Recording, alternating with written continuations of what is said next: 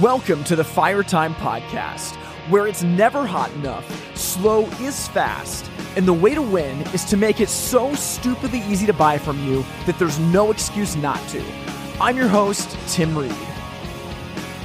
And once again, I'm so excited to be here today. Welcome to the Fire Time Podcast.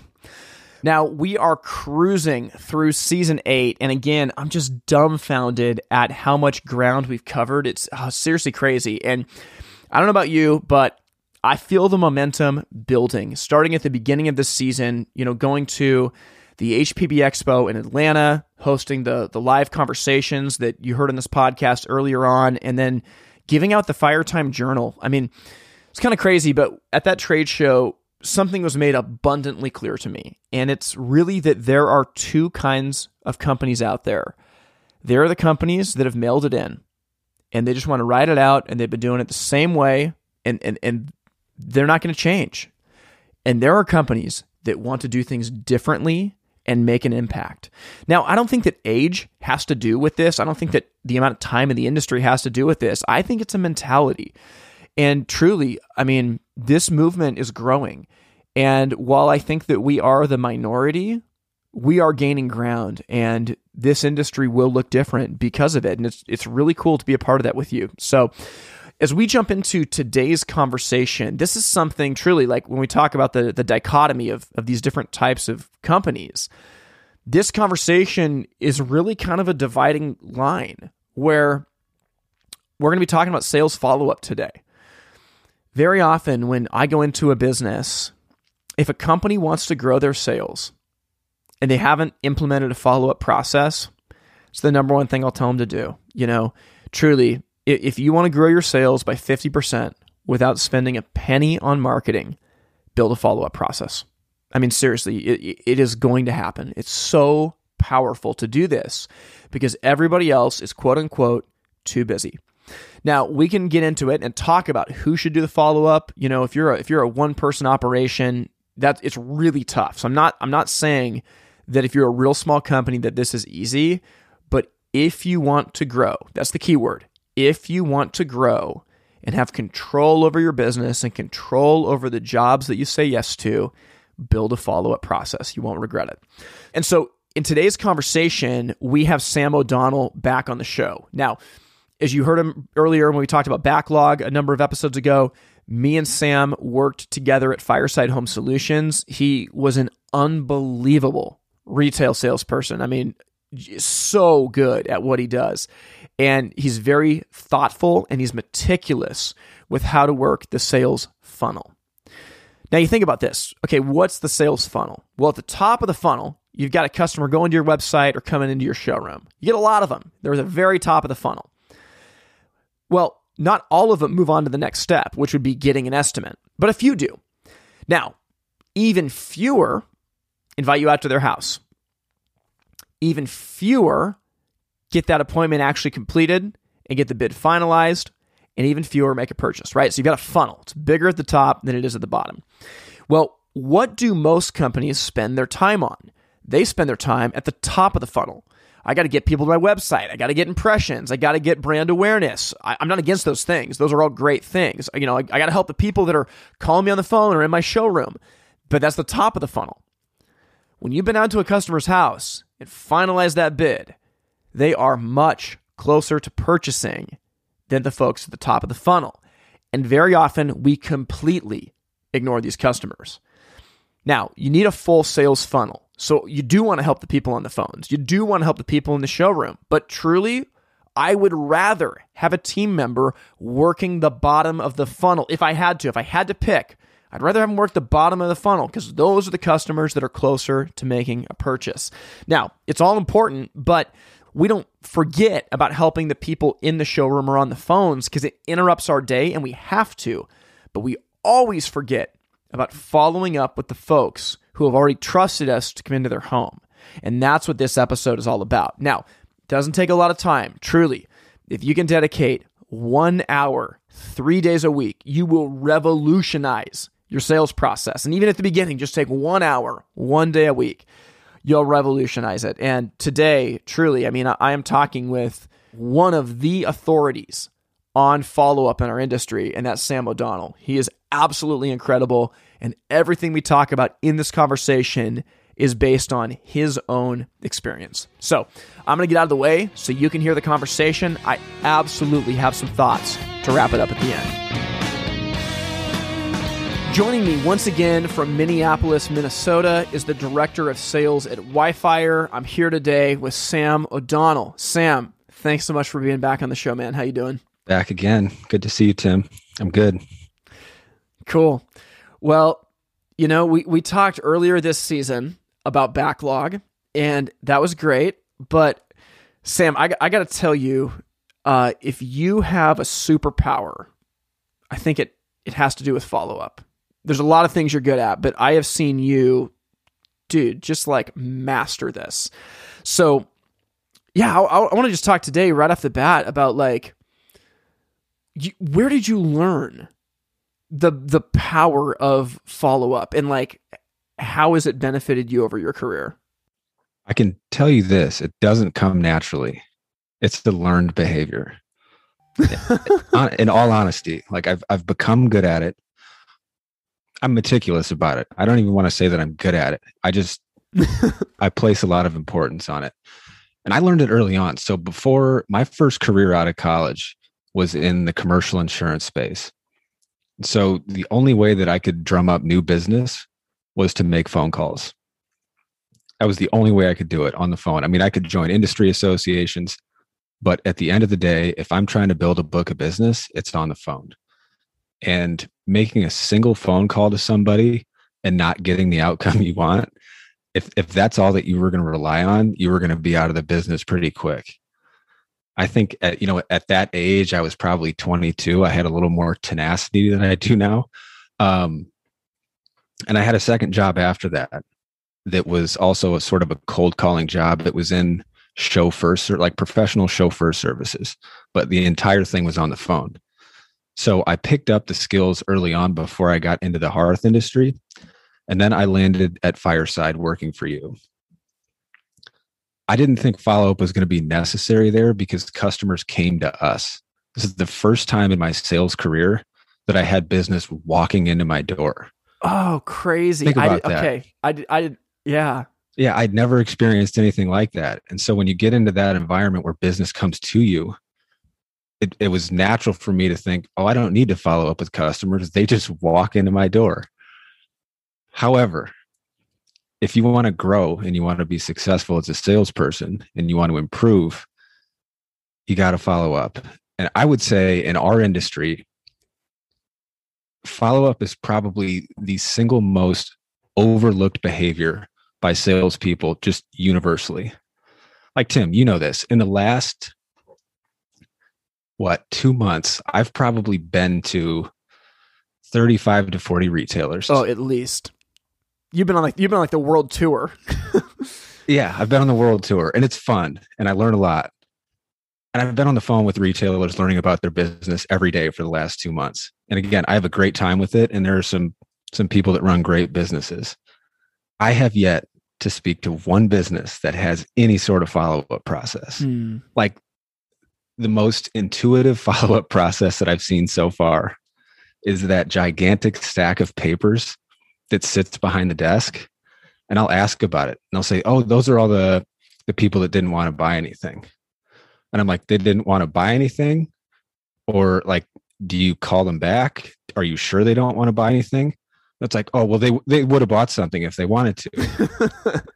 and I remember the story that you told me. So you were at a previous job, but I'm gonna I'm gonna let you tell this story. Well, behind the desk, there's what? Yeah, gosh, man, we had we had a giant. It was like a, it wasn't a Rolodex. It was like a big brown alphabetized folder. I can it's like burned into my memory. And we did a good job of writing up estimates, but the problem was they just sat in there. And I, I literally remember one day my boss's wife came downstairs from his office and she told us, she was like, you know, I, I added up all the amount of jobs in here last night. And this is like, this thing's by hand. So she must have been there with a calculator at night, like calculating this stuff up. She's like, I added up all of this and there's over a million dollars worth of business in here. And I literally being was like, what? No, there's not. This, that's just that's just where we throw all the jobs that you know people weren't that serious about. And I was like, I was just I was shocked that she had the audacity to say there's over a million dollars of business in here. That was that was yeah, that was my story. I was I was an idiot. I was an idiot. Well, that's pretty typical in our industry. And I don't I don't say that to belittle. Like I, I really don't. I, I just think it's a skill it's a skill and a behavior that gets overlooked.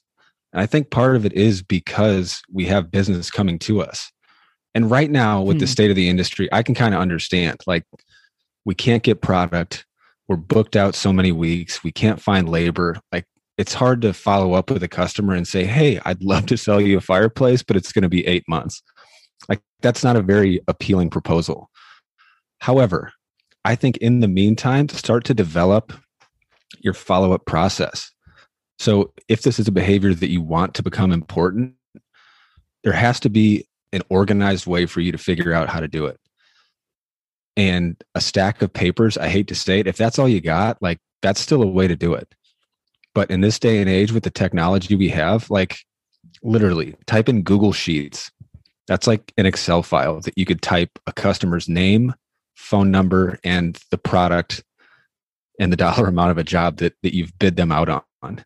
In fact, Tim, I, I don't know if we can make this request here. I'd be happy to send anybody our Google Sheets CRM that we came up with. Yeah. In all honesty, I'd be happy to do that.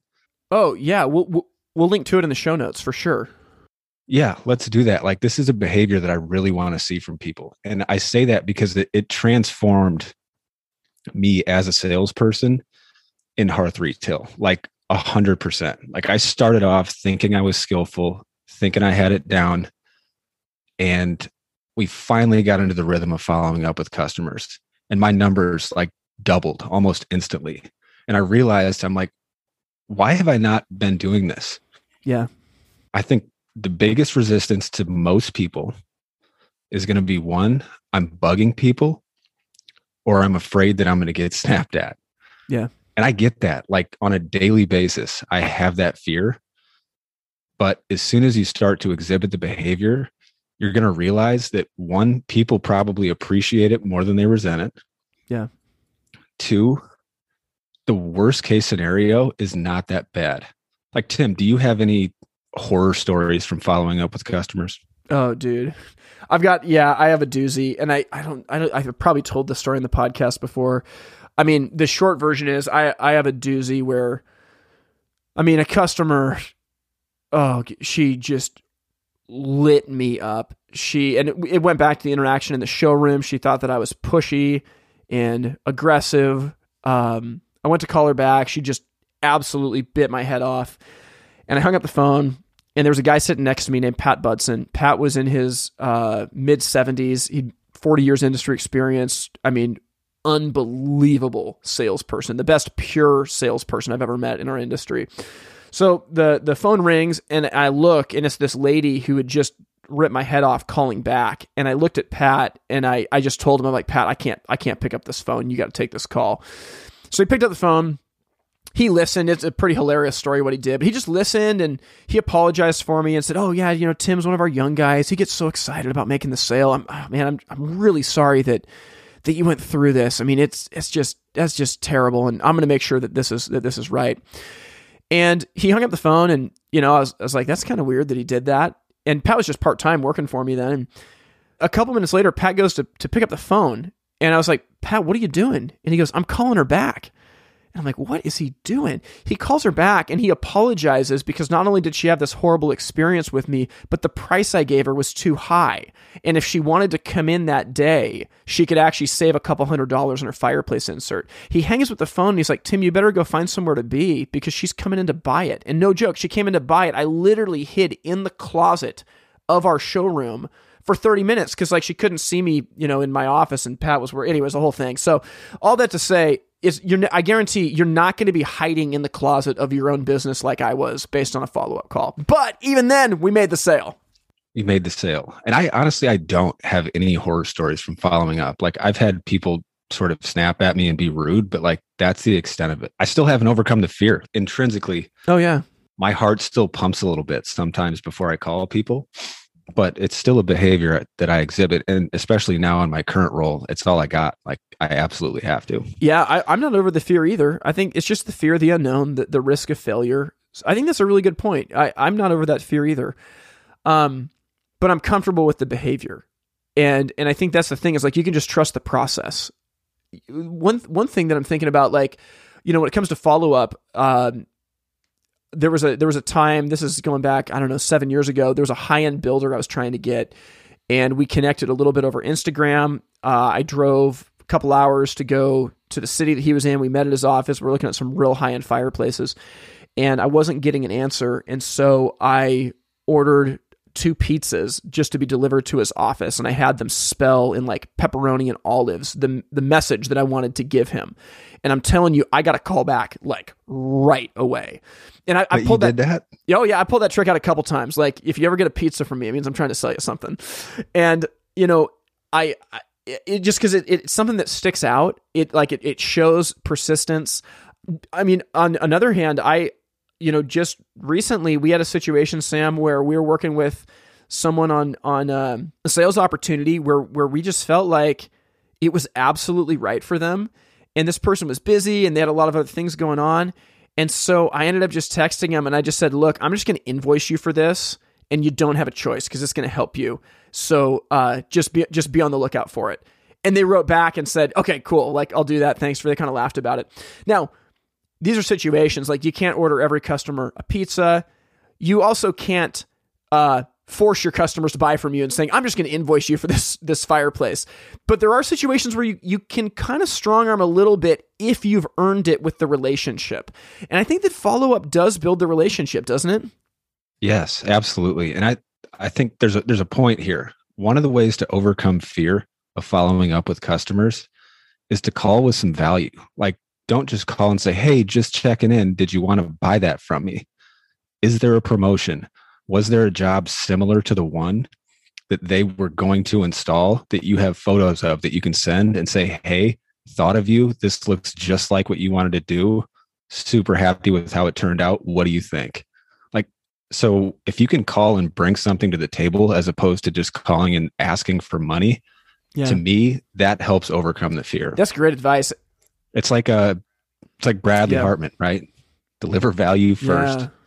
You're yeah. owed nothing. Well, when you when you say that about the installation stuff, I mean, that's such a good idea, right? If your install crew comes back from a job and you've got a great picture of a ZC gas fireplace that's similar to one you bid out the other day, what customer's going to get mad if you call them and you just say, "Hey, I was just thinking about you. We installed this awesome job and it reminded me of your project. I just want to send you a picture of it." Like that's just a gracious act. It's a very gracious act and it has power. But again, I, I to me it goes back to if fear is one of the number one barriers to people following up, then find a way to, to add some value and it, it eliminates that fear, or at least you're bringing something to the table. So you feel like you're not just calling and begging. Yeah. You're actually, you're adding value. Yeah. We'll get back to our conversation with Sam O'Donnell in just a little bit. Hey, if you're listening to this episode in real time, you know that we just finished up the Fire Time workshop. And I'm telling you, this thing was incredible. You know, we met together live in Seattle, Washington for three days and helped a select amount of business owners walk through every step of their business and make a plan to take control of it for the future. But here's what's awesome we filmed it and this is broken down into an online course for you. If you've been listening to this podcast and thinking, gosh, I've, i want help doing this, what does it look like in detail? How do I take advantage of putting it into play? You need to take advantage of this. And, and maybe the cost was too much. And I understand flying across the country to Seattle, this is a time commitment and it's not cheap.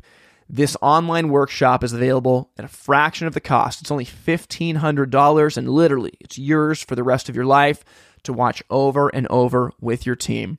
If you've been listening to the podcast and thinking, I want to make sure I do it right, you've got to check out the online version of the Firetime workshop. And you can do that by going to itsfiretime.com slash workshop. That's itsfiretime.com slash workshop. So, okay, let's let's start to get real practical and maybe maybe we'll speak from our experience of of when we worked together on the team at Fireside, but like how do you start? No one has time to do this. So how do you start? First, I think it starts with having like we talked about before, like I'm happy to send you our our CRM, but you got to log your opportunities in an organized fashion. There's no way that you can begin to follow up with customers unless you have a place to start from. Yeah. And you can be as detailed with that as you want. I mean, it can be a name and a phone number and the name of the unit that you discussed or bid out, or it can go as deep as rating the job, the dollar value, however detailed you want to get. You got to start somewhere. That way you have you have a list of people that you can actually call back. The second piece of it, you're going to have to set time aside to do it. You have to prioritize it. So I understand we're all busy. We've got a million things going on. The phone's ringing. People are walking in the door. It never ends in a retail store, but it's not a priority unless you make it one. So, step one, organize your opportunities. Step two, make time for it. Okay, Sam. So I, I love that. Like we have to organize our customers and we have to make time. The the excuse is, well, my showroom is always full of customers. My phone is always ringing. My first answer is no, it's not. Like even the busiest showroom, unless it is like a Saturday in season, it's not always like that. It just feels like that. But who's more important? The customer that you're following up with or the customer coming into the showroom? If you have to pick one, who are you going to serve? Oh, no question. You've already gone down the path with the customer that you're going to follow up with, right? You already spent 45 minutes in the showroom with them. You've already been out to their house. You already spent 20 minutes writing up their estimate. So now you're just going to set that opportunity behind the desk and try to start that process all over again. only to, only to probably do the same thing over again, right? Until the next customer walks in. So if you I mean you've already made an upfront investment in that estimate that's sitting behind the desk, right? You couldn't have written up the estimate unless you talked them through product on the floor, went out to their house and actually wrote up the proposal Man, that kills me, Tim. Oh, dude, it's just okay. I used I used to work I used to work at a pizza place, and this analogy is terrible, but I'm just thinking about like what if every single day I rolled out the dough and then I put the sauce on, I got all the toppings on, and I put the pizza right on the edge of the oven. But I didn't put it in the oven, and then I just went and started making another pizza. And then I just started making another pizza. Like you're never going to get a pizza. Like you're just I mean, the analogy breaks down, but like you're doing three quarters of the work and not getting the payoff. And then you're just going to go do it again and again and again and again. Like that is crazy. Last week I was working with a business and we were we were kind of going through some of this stuff. And for uh, for two of their of their salespeople in the last year, they've written up over eight million dollars in bids that are the ones they hadn't won. So that's in addition to all the sales that they made. They had an additional $8 million between two people, which that blew impressive. my mind. Like that's a lot of business. Oh my gosh. Yeah, so impressive. But what, what it made me think about is, you know, wow. So what would happen if instead we wrote up maybe $5 million in bids, but we were laser focused on our follow up with it? I, I have to think that, that there'd be a pretty good payday there that would i think that would bear more fruit than continuing to uh, like writing up more estimates has less value than writing up less and and focusing in on on capitalizing on opportunities. And i think it's it's an easy rhythm to get into right? Like i put it this way tim. Serving people that walk in the door is how opportunities get started but that's reactive behavior. Like you react to what walks in the door and that's okay obviously it's a it's a necessary part of the job. But following up is a proactive behavior which is tough. Like proactive behaviors are are just that. They're proactive because they require that, that you take the time to do them and you have discipline to do them so it's far easier to react to what comes at you and be happy about it or complain about it than it is to actually be disciplined sit down take the time and focus on what's actually going to move the needle for you. And that's what follow up will do. So if we're if we're thinking about this, like I'm just reminding back to to our time together working on the retail team, how did we make time for it in the in the busyness of everything? An hour or two a week, we were granted to get off of the showroom floor, whether that was to go sit in the back office whether that was to go to a coffee shop, an hour or two a week, each one of our sales team was able to, not able to, was actually required to get off the floor and make follow up calls. And I, I'll remember this forever. You always said that is the most productive hour or two that you'll get out of each one of us all week. I didn't believe that at first until we started doing it. And I'm like, actually, he's right.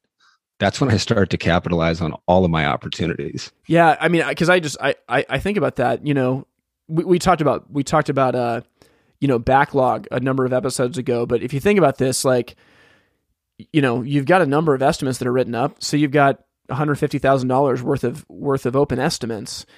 In that hour, you you might have four people give you a deposit over the phone, right? I mean, that's that's not unheard of. And, I mean, all of a sudden, what? That's twenty five, twenty eight thousand dollars in an hour of work. Like, that's pretty good. So I I, I do think eh, it's it's hard because the showroom is you can't neglect the showroom too much, but the the stuff you're following up on is a more mature book of business than people coming in. And if I have to choose, like gun to my head, if I have to choose between closing sales that are more mature versus closing sales that are that are immature, like I'm I'm going to pick going after mature sales every day of the week. Now the beauty is you don't have to choose. And just like you're saying, Sam, out of a team member working 40 hours for you, just 2 hours on follow-up will skyrocket their success and hopefully pay them a lot more money. I'm curious about this. Let me ask you this question. As a manager, if you had the option to open to open your store an hour later, like 2 or 3 days a week than what you do now, but you had your your sales team come in and they spent that hour that you were closed following up with customers, would you do that? Like instead of opening up oh, at, dude, at, nine okay. o'clock, you'd open up at 10 o'clock. Would yeah. you do that? I'll go one step further. I would be open six hours a day, five days a week before being open 10 hours a day, six days a week if I knew my team was following up. Man. I mean, I'm just, I'm, I'm just picking those numbers out, yeah. but like, yes, yeah, I would take, I would take that in a heartbeat, in a heartbeat because it means we're being intentional. We pick the best jobs to go after. We, you know, we, we focus our hours. I mean, if you're open less hours, like, you know, yeah, I, I would. I, you, you mentioned something else. I don't want to go too far off track, but that to me was another key of following up. Focus on like focusing your opportunities is so important. And if you want to, if you want to install profitable jobs, like pick the good ones pick the ones that are easier for your, installers yeah. that are profitable that you know aren't going to have problems. It's like if i'm following up with customers like i'm calling the gas to gas inserts all day. We can knock those yeah. out in two yeah i'm not calling back not calling back the inside fit corner glass door. No like we can knock those out in two or three hours. It's six to seven grand like i'm taking that all day. So if i if i do let's just say you're somebody that wants to start a follow-up process like that would be one of the most powerful recommendations I could make to you. If you're going to start organizing your customer information, rank your opportunities. Yeah. And if you if you take us up on the CRM that that we are offering, there there's an opportunity there or there's a there's a column in that CRM that allows you to rank opportunities. But if let's just say you only have an hour a week to do it, capitalize on it. Yeah. And the best way to do that is to rank opportunities, understand what your team's good at, understand what's profitable and and focus there. That's going deeper. Yeah. Start with the process. Take the time to do it. Sam, this is so good. And to close out, I, I want to ask you this. I mean, I, I truly, man, you are you're better at this than anyone I've ever met. And I, am glad you said it's a learned behavior. It, it is for me too. I mean, it's it's not a natural behavior of mine, and maybe it's not a natural human behavior. I don't know, just with like fear of failure, or rejection, or anything. But uh, you know, so so you work for Wi-Fi now, and and we, you know we all work remote. We're still living in this weird pandemic situation. So for you like can you just take me through like how do you organ like how do follow-ups work for you now? How do you organize your book of business? Can you take us through just like a day in your life? Well it's not as clear now on how to organize opportunities right? Because it's subjective. Like a gas to gas insert versus a custom corner fireplace door like that's objective. But as far as how i rank opportunities now it's really based on the substance of the conversations that I have with the people I'm on the phone with. Like, is it a good conversation? Do they buy into what we're trying to do? Are they somebody that wants to grow? Are they somebody that's looking into the future? Like those are the things that I rank opportunities on now. But as far as a day in life goes, Tim, first, if you want to start paying my phone bill, that'd be great because I spent a lot of time on it. oh man, that, that's why we're having this conversation. no, um, but yeah, so I would say like at the start of every week, I've got a, a, target list of customers, and sometimes it's based on nothing because I just I don't know every retailer in the country as much as I'd love to. I just don't. Um, but I would say this for people that we have connections to, or people that we've met at trade shows, or people that I know, those are people that I'd go after, and that that's a way to categorize opportunities. But really, it's a numbers game for us and what that means is follow up. Like you see, every week we've got a report that we turn in that explains what our goals are, what our goals are for the week. And like at a minimum, there's got to be at least 15 follow-ups on there for me.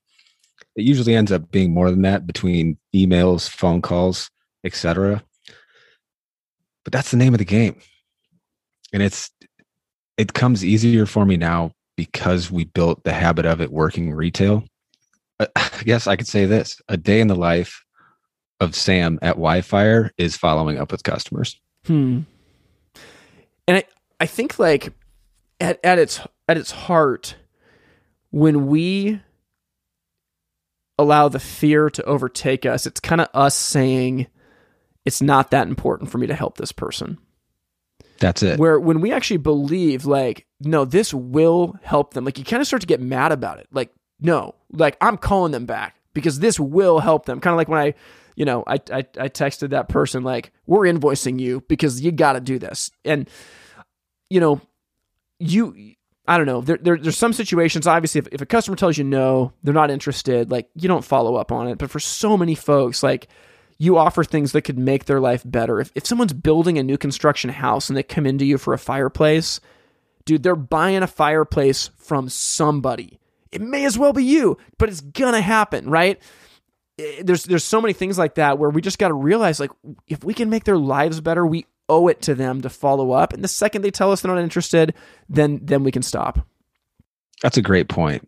I mean, I hope that you're you're in a job or a position where you feel like whatever it is that you're offering is legitimate and it's going to make somebody's life better. Like I'm very fortunate to feel that way. And I felt the same way when I worked retail. I thought we had a great company, yeah. solid crews, yep. and I knew at the end of the day the customer was going to be taken care of. Totally. So it's got to start with that, but I think you're right. If you shift the mindset to I'm doing something that's going to make this person's life better, it makes the fear of following up it makes following up meaningful. Yeah.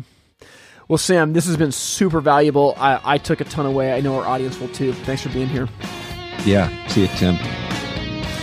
Well, I hope you enjoyed that conversation with Sam O'Donnell. I mean, I get to chat with him quite a bit, but seriously, every time I do, I'm better for it. I, I love his thoughtfulness. You know, I get really amped up about things, and Sam is is much more even keeled, which I think serves him really, really well when he deals with sales situations. And you know, everything that we talked about is speaking from experience. I mean, truly, follow up doesn't come naturally to me. I, I fight the fear just like everybody else. I was actually talking to a business just a few weeks ago from the Midwest and letting them know that, like, even to this day, you know, if I'm making a follow up call for Wi Fi, or maybe I'm working with an advertiser in the Fire Time magazine and they haven't said yes yet, I fight that same fear even to this day. It's just the fear of rejection. And that's okay, right? The fear of rejection is probably always going to be there. And if you don't fear the rejection, you, I mean, to be honest, you probably don't care enough. But, but the truth is that just because that fear's there doesn't mean it's wrong. It very often that's an indicator that I should push into this.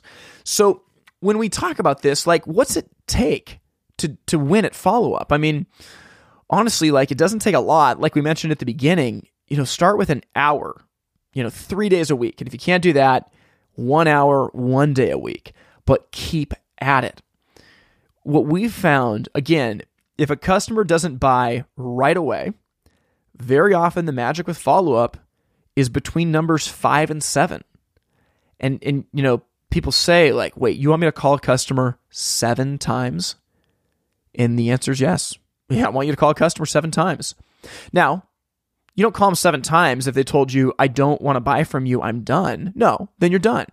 But think about the busy world that we're in. People don't know your number, so they're probably going to screen the call the first time, or the second time, or the third time. People are busy, they're working jobs, they have kids, they have lives. Be persistent. Leave a thoughtful voicemail every single time. Vary it between an email, between a voicemail. If, if it's appropriate, shoot out a text message. You got to be careful with that and make sure you've earned the right to text the customer, but vary your follow ups. It is really powerful. And at the end of the day, like following up is service. It, th- these people took time out of their day to come and visit you. Depending on what stage of the funnel you're following up on, you know, they they very well have invited you into their house. They're thinking about this project and how many companies do they want to deal with? Not many. And truly, I know this is true in, in, in the real estate industry. Bridget Brennan's talked about this that very often it's the first person to follow up that wins because everybody else is too busy chasing new business, you know? So I, I think it's really powerful. And if you're scared, I would go into your follow ups just understanding where the customer is in the sales pipeline. So if you think about this, right, for most companies, a sales pipeline is really simple. There's four stages. Stage one is the customer has received an estimate. Stage two, the customer has scheduled an in home visit. Stage three, the in home visit has been completed and the bid is finalized. And then stage four, the job is either won, lost, or put on hold. Really simple. So here's the cool thing before your follow up call, think about where the customer is in the pipeline. If they're at stage one, they've received an estimate, you're not calling asking for money. You're simply calling to ask if they want to schedule an in home visit. That's easy. It's not intimidating. You just call and you say, Hey, Mrs. Smith, this is Tim calling from XYZ Fireplaces. I know you were into our showroom last week taking a look at whatever the name of the product is. Hey, our schedule's starting to get really full, and we wanted to get someone out to the house to take a look at everything and just finalize your numbers so that you have all the information you need to make a decision. Would there be a good time for us to come out next week? Right. That is not intimidating. It's a, it's a service call. You're helping the customer, you're serving them. You're not asking for the money because you know what is next in the pipeline. Now, let's say the customer's at stage three. The bid's been finalized. The in home visit is done. So the only thing that's left is asking for the money, right? Well, now you just call. Again, same situation. Hey, Mrs. Smith, this is Tim calling from XYZ Fireplaces. I was calling last week because I know that our estimator was out and they took a look at everything and they got all the numbers finalized. Our schedule's starting to fill up and we'd love to get you on it. But I just wanted to call because we're actually running a promo next month that's going to get you $100 off of your project. And I wanted to make sure you had that before making a decision. Now, did you want to find a time to get on the schedule next month? Right? There, there's a lot of different ways to do it. But but by knowing what's next in the pipeline, it it it really helps you overcome the fear of failure that, that is very natural when you're starting to make these calls. That's been very, very powerful for me. You know, another thing, and you've heard us talk about this, is always have a reason. Now, truly, any follow up is better than no follow up. But where follow up gets weird and scary is when you're like, "Oh, hi, I'm I'm calling just to check in on your project." Right. That, that starts to feel pretty weird pretty quick. Or, uh, hey, I didn't know if you wanted to um, place your order, so I'm just calling you to see if you wanted to do that. I mean, we've all heard people talk like that on the phone. I, I have talked like that in the past, right? That that doesn't work. You you want to call with a reason. If you're calling for their money, tell them you're calling for their money. You know, hey, I'm just checking in. We have a price increase coming up in two weeks, and I wanted to get this started before that went into effect. Would you like to place your order? Right? That's confident. You're you're asking for what you want. You're giving them a reason. But but if you want something more subtle, truly like call the customer and say, Hey, I was thinking about you. We just got an installation picture back from one of our jobs. It reminded me of your project and I'd love to send it to you. Would that be okay? That will naturally start a conversation. And if, I mean, no one's going to say no to that. Now, another thing with follow up is when the customer says no, I would recommend pushing into why and still making a next step. Because very often, no is not no, I've bought it from a competitor. It's no, we're not ready yet. Or no, we're going to do the job next year. There's a million reasons why. Now, if they've already bought from a competitor, you, you, probably just check them off the list, or if they tell you, nope, we're no longer doing a fireplace. But in most cases, they're going to tell you, oh, you know, we're still weighing out our options and uh, we'll let you know when we're ready. Push into that and just say, oh, okay, cool. What other options are you taking a look at? well, you know, we're going to shop around and, and j- just see what else is out there. Okay, cool. You know, um, what, what, what other places are you taking a look at? if you're if you're gracious in this people will talk to you and you can still make a next step so you can say oh awesome yeah so you, you'll go around you know next week and, and take a look at what else is out there well what if i gave you a call the week after just to touch base and to see how our bid looked compared to what else you found this is powerful and very often people will allow you to do it so therefore when you call them back you're doing what you said you're going to do when you said you were going to do it so you can still ask for a next step all the time. You know, we, we could go on and on about this, and I'm sure we'll do another episode about follow up in the future, but I hope you have a lot of practical takeaways. Now, as we round this episode out, if this podcast has been a blessing to you and you want to support it financially, you can do that by going to the website patreon.com slash it's fire time. That's P-A-T-R-E-O-N dot com slash it's fire time. Now, as I said earlier on, we are not quite to the end, but we're definitely on the tail end of season eight, which is crazy to think about.